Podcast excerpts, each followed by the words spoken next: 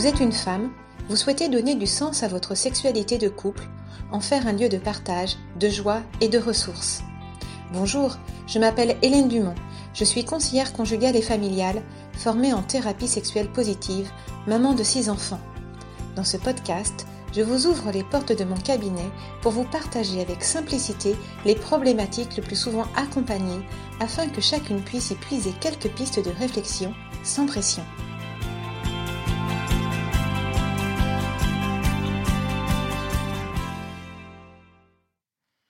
Bonjour Hélène. Bonjour Marie.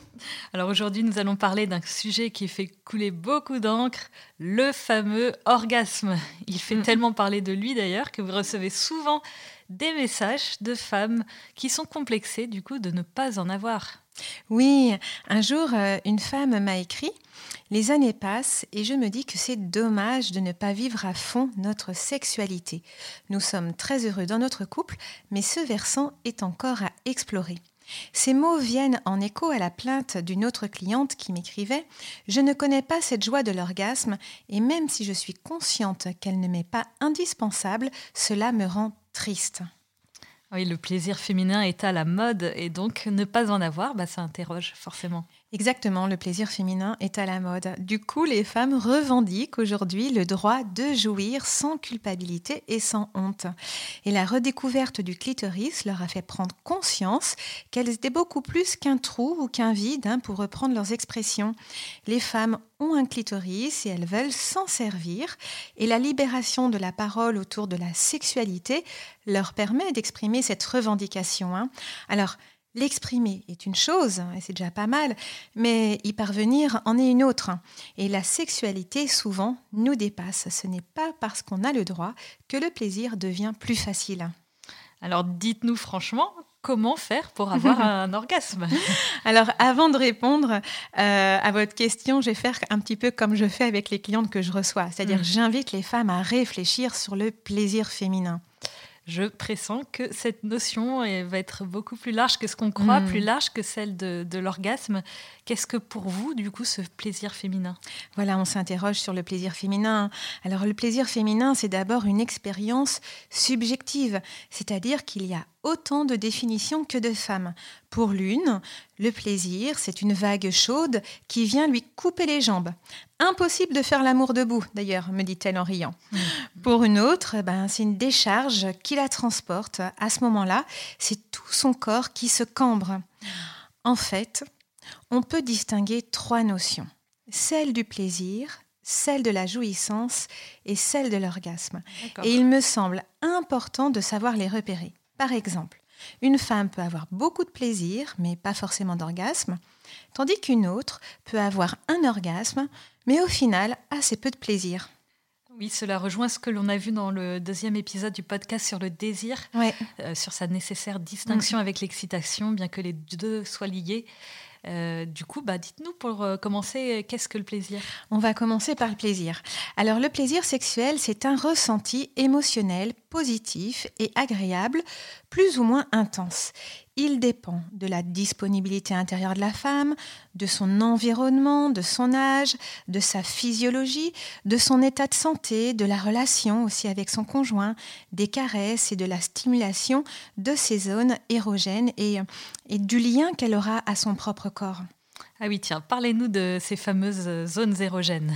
Alors, une zone érogène, euh, c'est une partie du corps sensible qui procure du plaisir.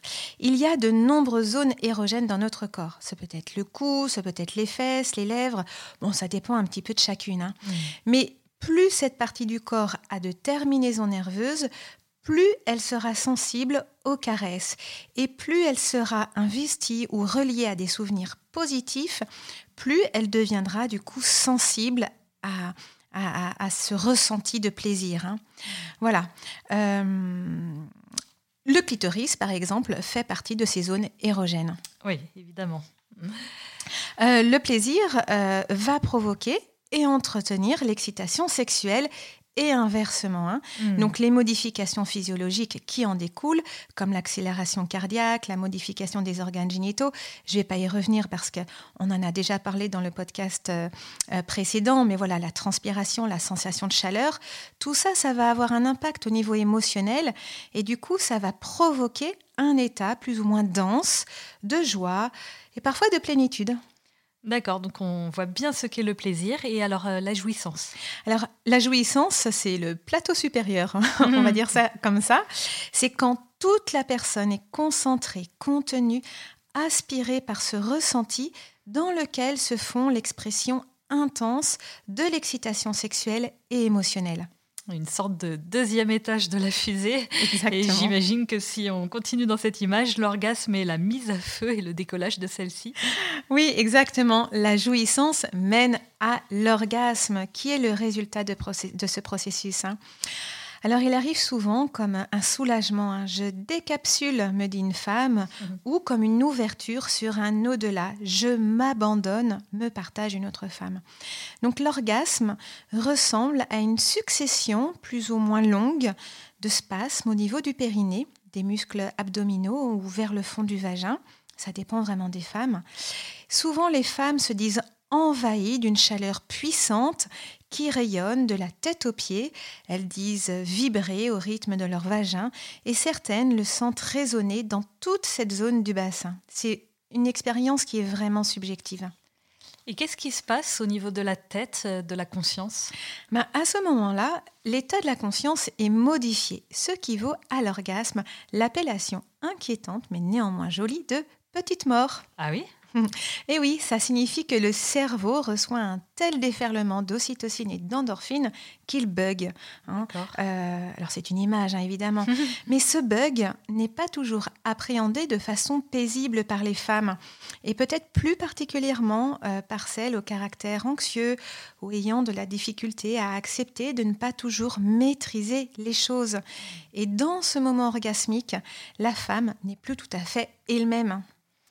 Alors du coup, je- ça pose une question. Les femmes se, peuvent se poser euh, la question qui suis-je, qui je deviens euh, lors de cette euh, jouissance? Exactement, qui je suis quand je jouis? Et je pense à une femme qui me confiait être effrayée du nombre de gros mots qui lui venaient dans la tête à ce moment-là. Ah Elle qui était si bien élevée, voilà. Un petit peu comme si l'espace orgasmique venait euh, faire sauter toutes ces règles de bienséance qu'elle s'efforçait de contenir dans son quotidien. C'est incroyable, c'est comme si euh, ça la faisait devenir tout à fait désinhibée. Exactement.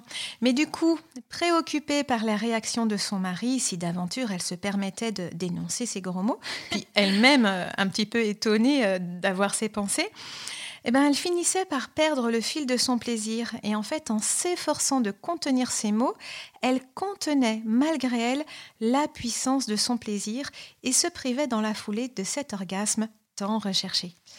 Donc lâchez-vous, c'est pas très grave la bienséance. Euh, Est-ce que vous avez d'autres témoignages? D'autres femmes, oui, ont l'impression de se morceler pendant un orgasme. Alors cette sensation, elle est vraiment désagréable, elle est même anxiogène. hein. Et là, il faut l'interroger car elle n'encourage pas la femme à revivre l'expérience. Alors elle peut être liée à un mauvais souvenir ou à une appréhension l'appréhension de, de- de déployer son côté sauvage. hein.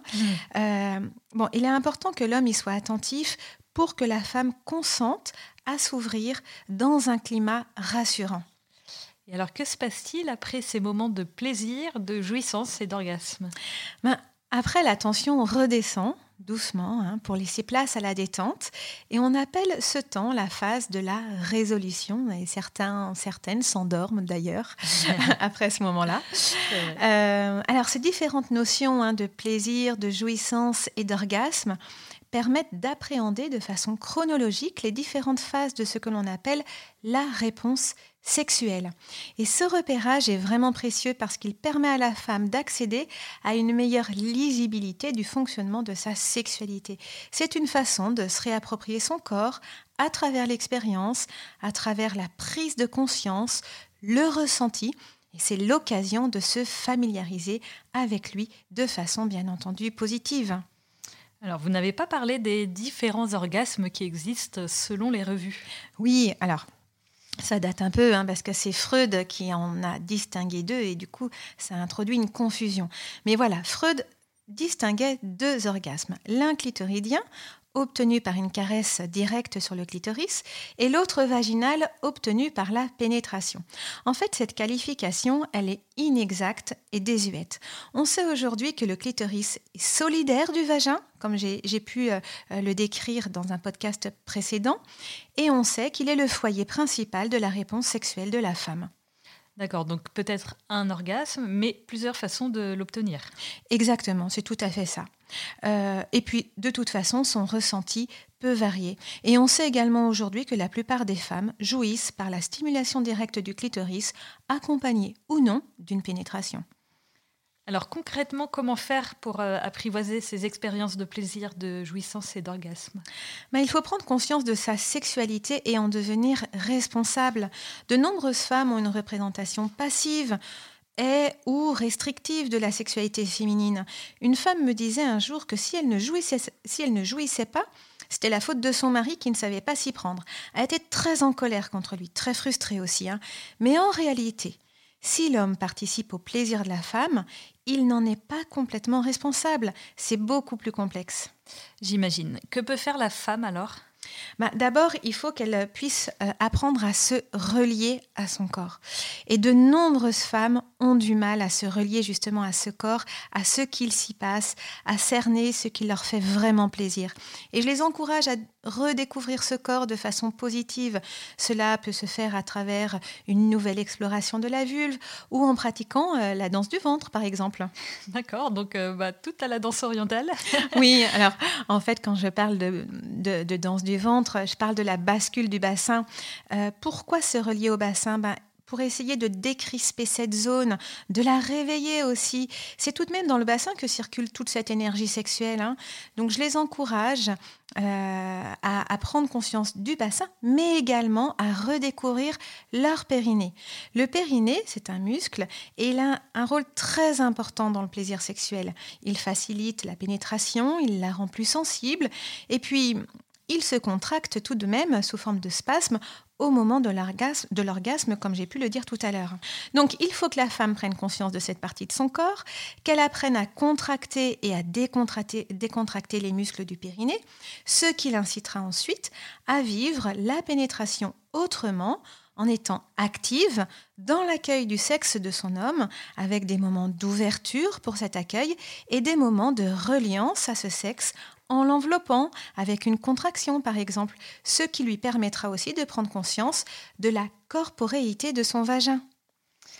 D'accord, donc se relier à son corps, c'est très important. Et ensuite, que peuvent faire également les femmes? Ben, J'invite ensuite les femmes à prendre conscience de, euh, à, prendre le temps de ressentir ce qu'elles vivent. Elles peuvent par exemple se focaliser sur un sens, le toucher, la vue, l'odorat, le goût, l'ouïe. Comment sentez-vous que le plaisir s'éveille? Ça, ça fait partie des questions que je leur pose. Quelles sont vos sensations corporelles? Quelles sont les caresses, les baisers, les mots que vous aimez recevoir ou donner? Dans quel état d'esprit êtes-vous quand vous vivez tout cela? C'est une façon de s'ancrer dans le moment présent? Oui, c'est ça. C'est une façon de se recentrer sur les sens et c'est une bonne astuce pour ne pas se laisser envahir par les pensées parasites comme bah, la to-do list. Hein. La fameuse. voilà. Et souvent, les pensées ne sont pas propices à l'excitation, sauf si ces dernières évoquent des images ou des scénarios érotiques qui peuvent aider à se détendre, à s'ouvrir, à érotiser ce moment. Alors une autre façon de lutter contre les pensées est de les laisser passer. Hein. Il ne s'agit pas de les juger, ni de se battre pour les rejeter, mais de les laisser glisser. Comme dans la prière. Exactement. Alors, si certaines pensées sont trop violentes, il est bon de rencontrer un professionnel pour essayer de hmm. les comprendre. Hein. En tout cas, euh, il est bon de repérer aussi une autre pensée parasite, c'est la focalisation sur l'orgasme. Hmm. Certaines femmes me disent, quand on fait l'amour, je me dis, et cette fois-ci, est-ce que je vais avoir un orgasme? Est-ce que ça va venir? Et du coup, je suis découragée à l'avance. Alors, il est clair que cette focalisation n'aide absolument pas à l'ouverture orgasmique. En fait, l'idée est de se concentrer sur le réel de la rencontre amoureuse, le moment présent, et le reste arrivera de surcroît. Amen.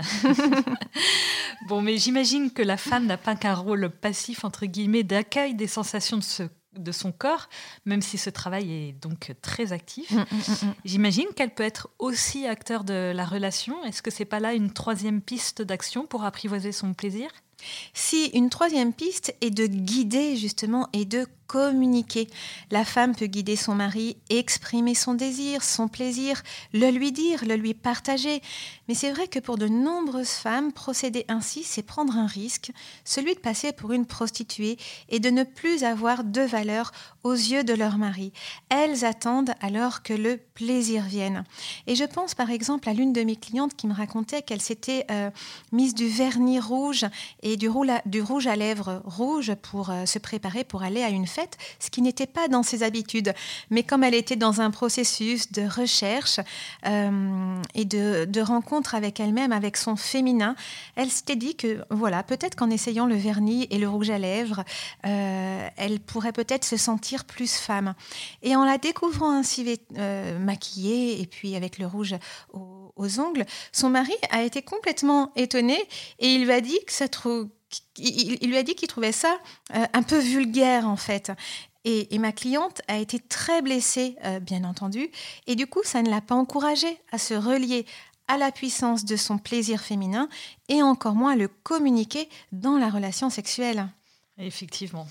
Et ouais, mais alors qu'est-ce que ça vient nous dire? Eh bien, ça vient nous, nous dire que le regard de l'homme est important et combien ce dernier doit être délicat avec son épouse, surtout quand elle accepte de se mettre en mouvement et de partir à la recherche d'elle-même, notamment dans le champ de la sexualité.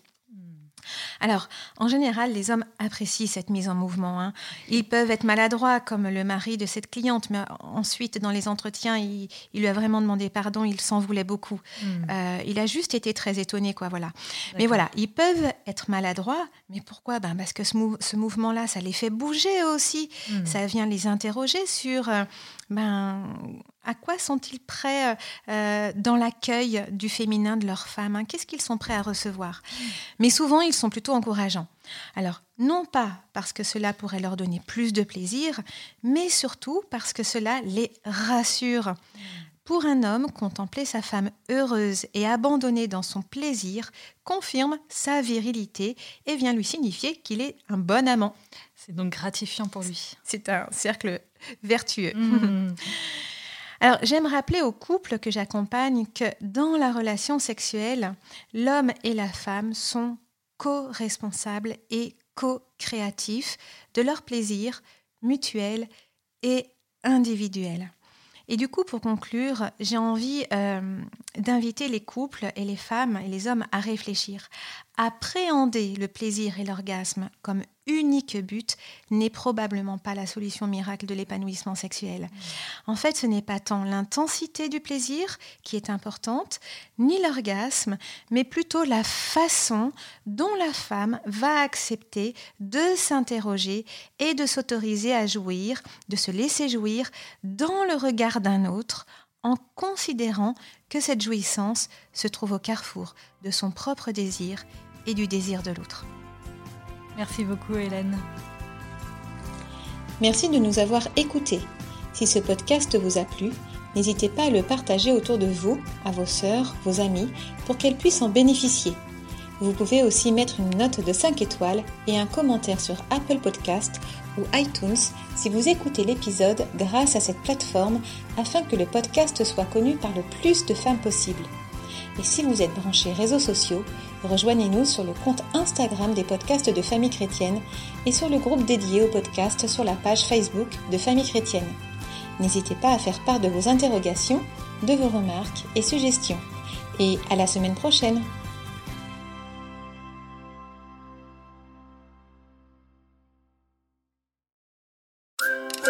Un peu proche se marie bientôt?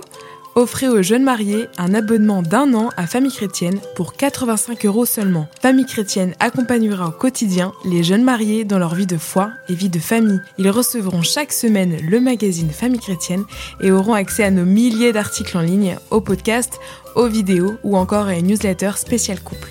Pour les abonnés, rendez-vous sur boutique.famillechrétienne.fr.